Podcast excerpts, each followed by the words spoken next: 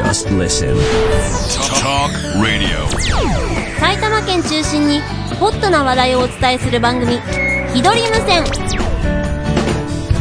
あなたの頭に郷土愛の電波ユンユン飛ばしますこの番組は全世界へ発信できるインターネットラジオなのにとってもローカルな埼玉県や川口市、東京都、練馬区などの郷土情報をお届けする番組です。はい、ということで、えー、ね、もう毎週金曜日にお送りしている地はい域情報番組、はいただ独断と偏見でお送りする、はい。すべて独断と偏見でございます。はい、えー、地域情報番組ですけれども、はい。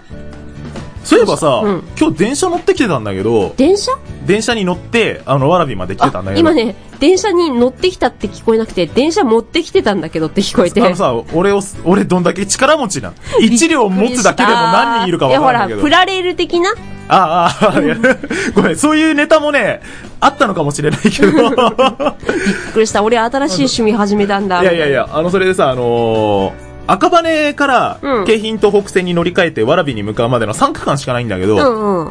あんま俺、電車乗ってる時って外の風景とか見てなかったんだけど、うん今日ちょっと見てたのね。はしたらさ、結構看板とかあるじゃないですか、あるね線路沿いにあるあそこにさ、あのー歯車とかさ、川口市にある歯車を作っている工場の看板とかさ、うんあと鋳物の看板もなんかいくつか見つけたんだけど、川口ってのは何鋳物がすごい有名なのえ、何今更え、今更って何がええ俺だってひどりさんにそのこと言われた覚えがないよ。えいや、い鋳物で有名な川口市って、私何回か言ってたような気がするんだけどあ。その時俺も多分いなかったような気がするな。やっべえ、何、え、えそれがファーストインプレッションそうそうそう今更ながらそうの川口市へのそうお前ふざけてんの かだって川口市の情報をお届けする側にいねえからさ、俺は受ける側にいるわけだああ、そうそう私のアピール不足ってこと別にひどりさんをダメ出ししてるわけじゃないん だけどマジでさび。っくりしたわー。ええ、そんなに有名なのほほら、コメントでも、ニコ生のコメントでも言ってますね。言ってたと思うって。 あ、じゃあ、あの、今日二人目の中田友心が来たということで。マジで。だって、あの ね、学習院大学の、あの、門とかもあれ川口製だよ。へえ、メイドイン川口。そうへえ、すげえな。西川口になったらダメなの。西川口のね、工場が意外とあまりない。あ、そうなんだ。うんえ、でもなんか、外の風景はあまり見るってこと自体がなかったから、うんこう線路沿い走ってるとやっぱ昔ながらにある工場っていっぱいあるんだなってでも思ってるそうだね。あるね。全然そういうのをさ、自分で見ないとさ、うん。わかんないことってたくさんあるなと思ってるの見てたんだけど、うんあ、そんな有名なんだ。そうだよ。何皆さん、あ、皆さんちゃうわ。あの、ひどりさん、はいなんでそんなになんか、しょうがねえやつだなみたいな感じであ。、あ、うん。よく受け取ったね、私の目線。 何お前、今更何言ってんだよみたい な。そうだよ。あ、そう。びっくりしたわまだまだね。ー。はあまだまだ俺は川口市の情報が一切足りてないとい。いうじゃこあ、とで。めげずに頑張っていこうと思います。はい。 それでは本日のラインナップです。守ってる自転車の通行ルール。テレビゲームだけじゃない昔ながらのおもちゃといえば、大聖堂はい、それではひどり無線第86回目、レッツチューンこの番組は株式会社アルファの制作でお送りします。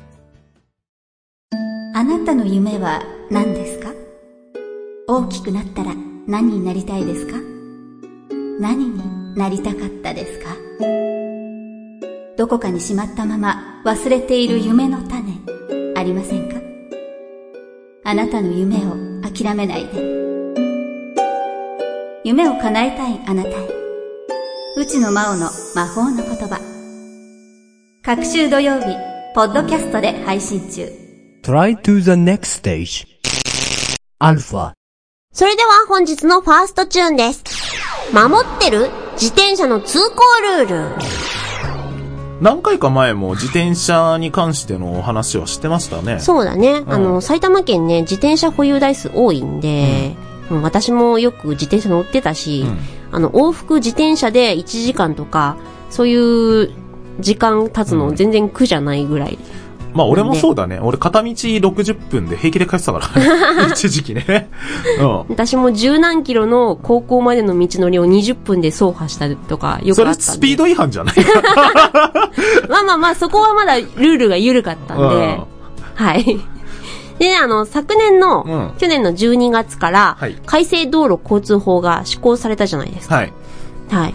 うんあの、一時期テレビでもね、あの、自転車の逆走が摘発されますよ、みたいなの、うんはい、言われましたよねあ。ったね。うん。あれ、なんか、警察が警戒してるのなんか見たことあるいや、あれ、交通安全運動週間とかってまだないよね。あれね、交通安全運動週間っていうか、その月がね、ん10月なんだよね、確か。そうだよね。うん。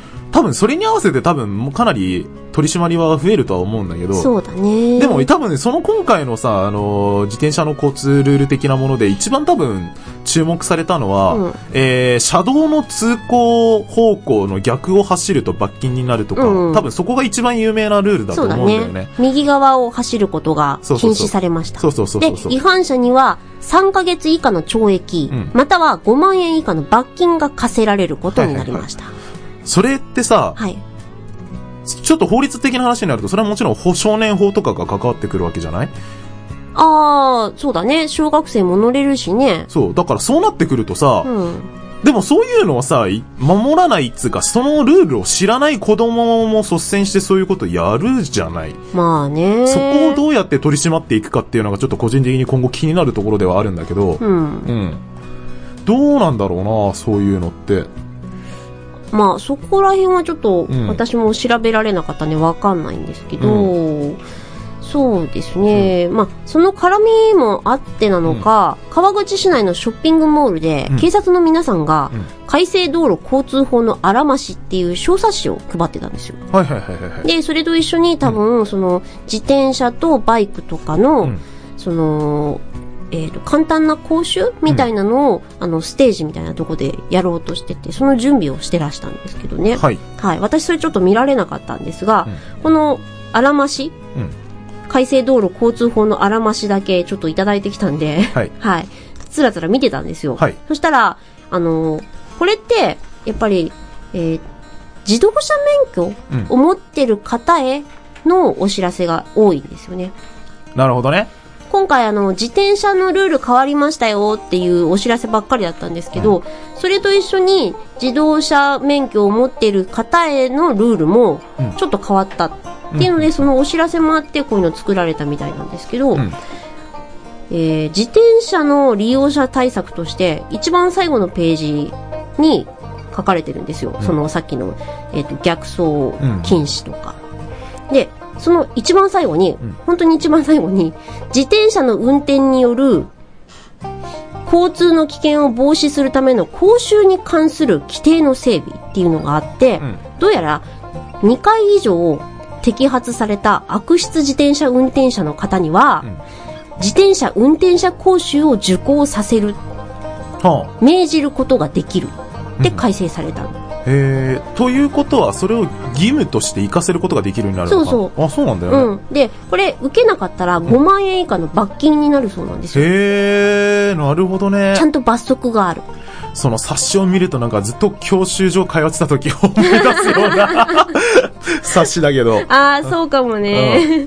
さすが警察さんですほんね。とね。うん。で、このね、自転車運転者講習の内容って調べてもちょっとわかんなかったんで、まあ警察に聞けばわかるのかもしれないですけど、あの、まだ違反してる人が2回いないのかわかんないですけど、情報が全ど然出てこないまんで、ですね。それを摘発するかだよね、でも実際ね。うん。やっぱりこういうのって現行犯じゃないですか。う難しいよね。難しいとう思う。ん。だってその罰金を課せるためにもやっぱそういうことをさ、燃焼させなきゃいけなかったりするわけじゃない。うんうん切符切る時もさ、本人の署名が必要なわけだし。そうだね。うん。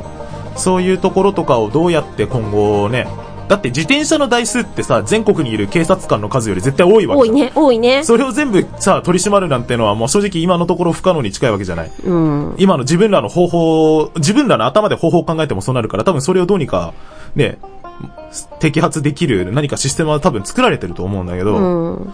でも、ここまでするんだったら、もう自転車も免許を必要でいいんじゃないかって思っちゃうんだよね。そうね。うん。何歳以上だったらでもまだ安全運転として自転車を乗せてもいいのかなとはでも思ってくるけああどー、、そうだね自。転車っていつから乗ってた私、あのね、小学生の頃は低学年は禁止されてて、うん。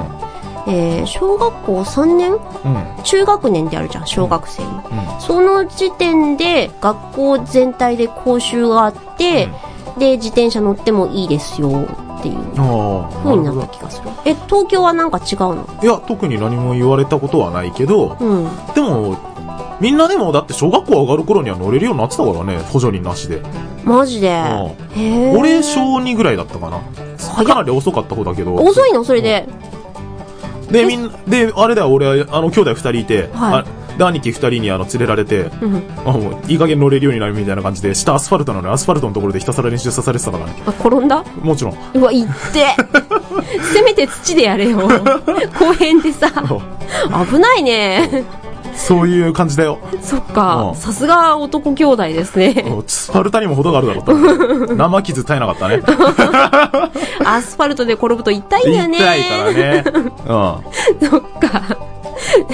じゃあ、そのお兄さんたちにルールを教えてもらった感じですん。かそうだね。まず乗り方と、うん。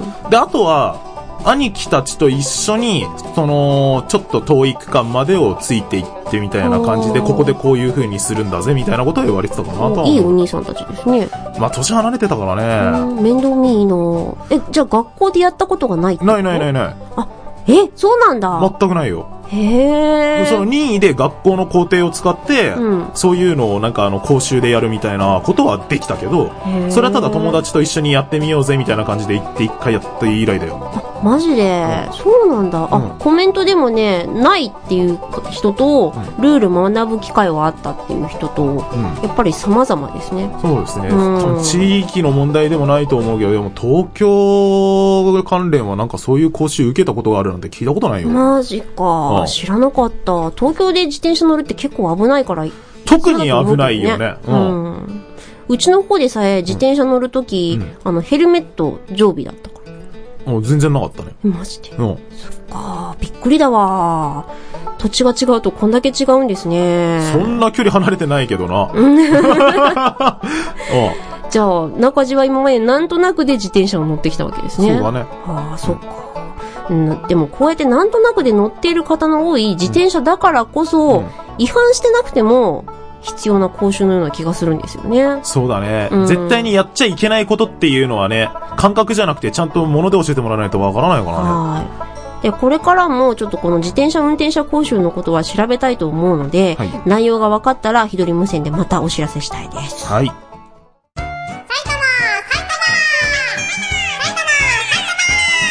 埼玉県中心にホットな話題をお伝えする番組、ひどり無 線。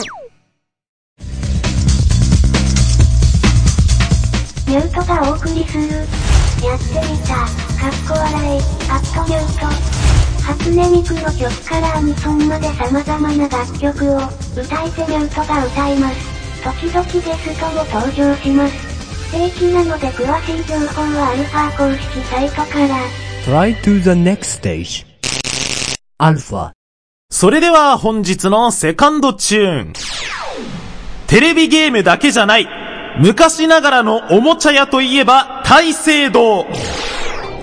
ちょっとオープニングトークでね、おもちゃ屋って言おうとしたら、おもちゃといえばって言っちゃったんで、そのまま、えー、 突貫しちゃいましたけれども。ああ、はい。えっと、練馬区の、えー、石神井公園という場所に、うん大聖堂っていう、まあ、あまり大きなお店ではないんですけれども、もう多分30年以上やっているおもちゃ屋があるんですね。へえ、地元密着な、本長い当ね。そうですね。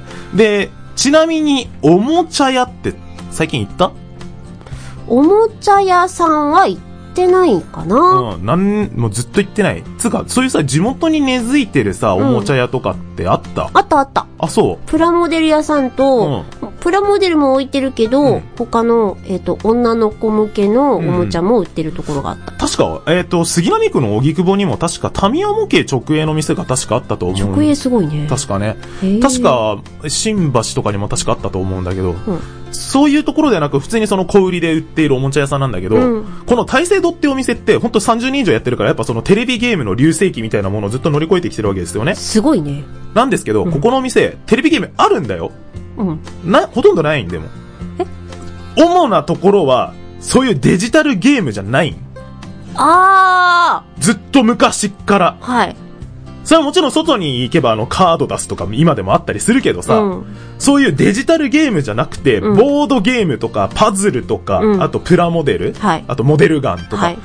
本当に昔ながらの要は、そのおもちゃというのはテレビゲームとはちょっとまた一線を隠した、いやミニカーとかそういうおアナログなおもちゃをずっと主に取り扱い続けてるおもちゃ屋なんだよね。懐かしいねそううちの実家の方でもあったよ。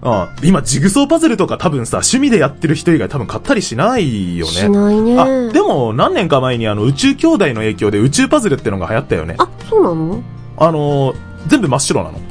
はい。えで、パズルのピースだけを組み合わせて、ちゃんとパズルの形を全部作るかっていう。それをどんだけ作るかっていうのでは、宇宙空間の自分の中の頭の処理能力をさ、計算することができるらしいあんあ、だけど。そういうことね。で、ちょっと昔宇宙パズルっていうのは、あのー流行ってたらしいんだけど、そういう、たださ、あの、みんなでボードゲームをやりますとかさ、もうテレビゲームがもう一家に一台あって当然の時代になってから、そういうのってどんどん減ってってたと思うのよ。そうだね。だってさ、おもちゃ屋じゃなくてゲーム屋がだって今普通にいっぱいある時期じゃん。うん。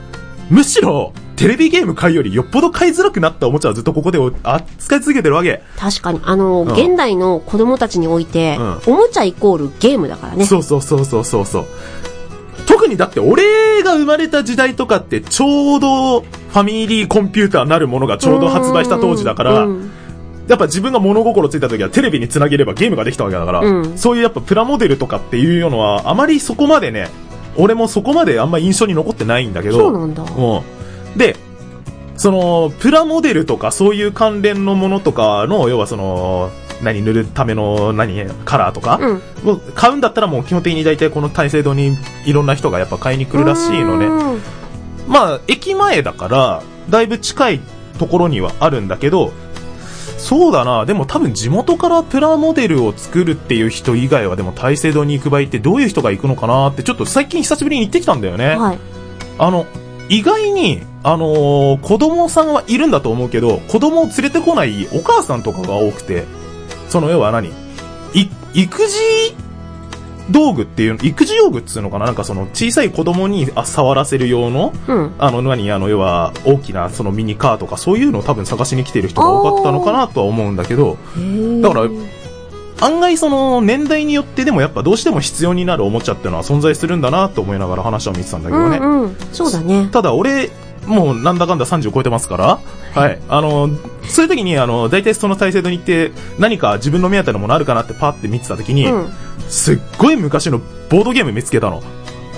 え、どんなフンタっていうやつ、前話したことあるんだけど知ってるかなえ、わかんない。あの、銀行に裏金を渡した数の 金額が多ければ多いほど勝ちっていう、汚いゲー前ム代未聞なゲームなんだけど、懐かしいなと思って、最近復刻したんだけど、人生ゲームもさ、あれ さ、ちゃんとやると、負債とか、いそうろいろあるけど、違う、負債をどうにかするとかじゃない、もう本当に。裏金なんだ。そう、裏金を回すの。賄賂なんだ。そうそうそう。で、あのーちなみにその中のゲーム内のお金を、実際に、あのー途中中座してトイレとかに行って、うんこの金あげるから、ちょっと邪魔してくんねとかさ。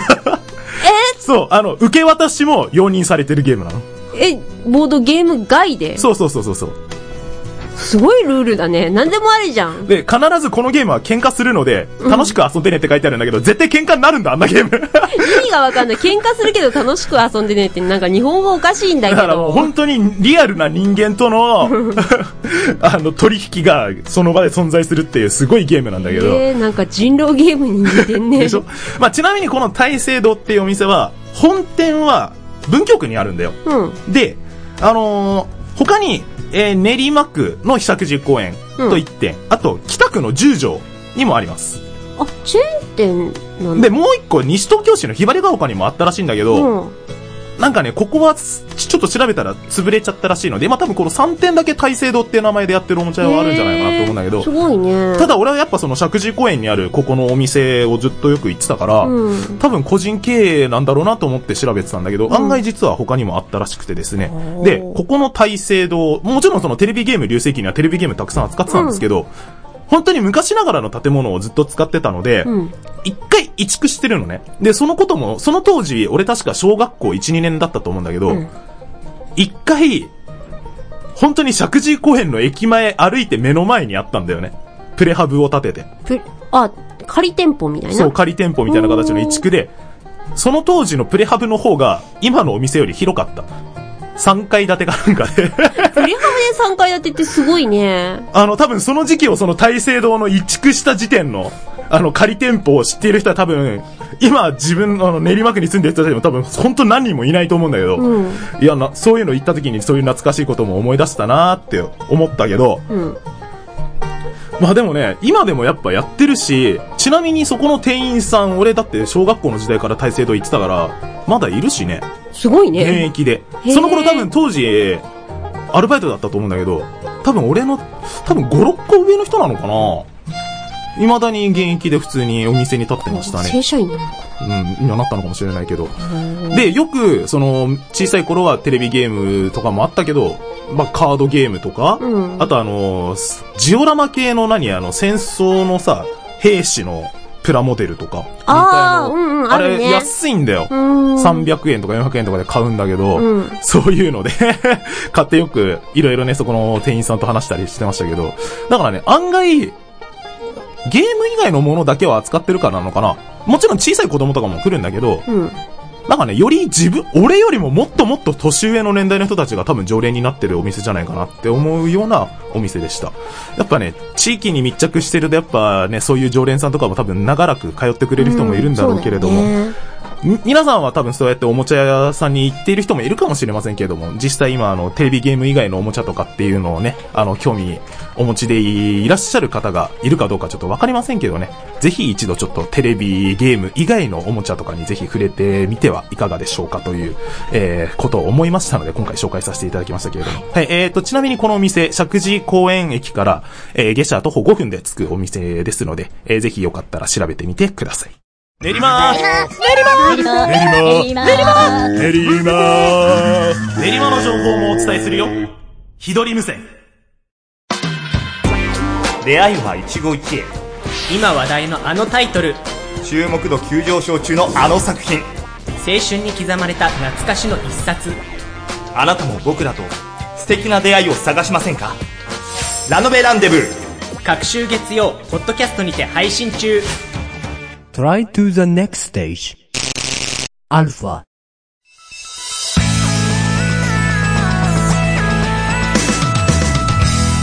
さあ、はいということで今ちょっとねあの局長が調べてくれたみたいですけど今大聖堂現在2店舗しか残ってないかもしれないっていう情報があったんですけど確かにねホームページ見たら2006年ぐらいで止まってんだよねそうなのそか。うでも未だに石神井店ちょっとありますからお普ー通にありますから。はい。でね、あのー昔懐かしのさ、あの、駄菓子屋さんとかよくたまに外にビデオゲームあったりしてたじゃん。アーケードのさ。あったね。そういうね、ほんと昔ながらのあのちょっと日差しよけがあるうんうんやつで、あのーあれ見づらいんだよそうね。昔のゲームができるようになってる配置とかあって、あそこだけ見るとやっぱね、あー、懐かしいなってやっぱ思っちゃうけど、はい。ゲームはね、ネオジオでしょそうそうそう、もちろん。 もちろんそうよ。そういうなんか懐かしさを感じるっていう意味では、やっぱ行っていいお店だなとは思いましたね。ノスタルジック。そうだね。はいでもさ、全部新しいからっつって新しいもんだけ並べても売れるとは限らないじゃない。そうなんだよそね。うそこがね、難しいよね。そう。うん。なんだろう。なんだろうな行っててでも、う。うん。小さい頃ってさ、やっぱそのお、お小遣いにさ、限りがあったわけじゃん。はい。モデルガンとかあるじゃん。うん。手出せなかった時をさ、あの、だんだん年齢を重ねてきて自分でお金が稼げるようになってさ、買うかどうかちょっとさ、悩む時期とか、あったんだよね。うんうん。わかるわかる。そう、あの、エアガンとかさ、うん小さい頃絶対こんなもん買っちゃいけませんみたいなこと言われてたわけじゃん。うん。 あ、ちょっと見た時に、うわ、かっけえ、欲しいかもってちょっと思ったんだけど、ちょっとさすがにね、何十、十何万出してちょっと買う気にはならなかったです。高いね。ちょっとなかった。でもね、やっぱ、パッと見モデルガンっていうぐらいだから、すごい成功だなとは思って見てたけどね。ああ、私も一時期好きだったんで、うんこうね、ちょっと、ちょっと触らせてもらっていいですかみたいな感じで出してもらって、うんああ、この重厚、重厚感みたいな。いそのさ、ミリタリー女子を何、こっから今後は何、イメージさせていくのやいや、もともとちょっと好きなんだよね。でもお金かかるからと思って、なるべく入らないようにしてる。うん。でも、そういう、大人の趣味にもちょっとなるかもしれないものとかもあるので、うんもう大変あの一度そういうね昔ながらのおもちゃやっていっていただくと、えー、なんか面白いものが見れると思いますそうのだでね、ね。大人になってまた違う感覚でね。はいうん。もうぜひぜひ、えー皆様の趣味とかもね、えーぜひこちらの方で送っていただければ、そちらに準じたネタとかもあればね、あ取り上げて、そうだねうんうん取り上げていきたいと思いますので、ははいい、お気よろし軽くおに、願いいたしますはいお便りください。はい、この番組はポッドキャストで配信してます。番組で取り上げてほしいイベントなどがありましたら、番組公式サイトのお便りからメールフォームで送れますので、ぜひご利用ください。それか、埼玉アットマーク、アルファハイフンレディオドットコムまでお願いします。はい。はい。ではまた次回、第87回ですかね。90回間近ですね。はいすげえ。頑張ったなそうだねはい。 お会いいたしましょう。お相手は一人と、中田優心でした。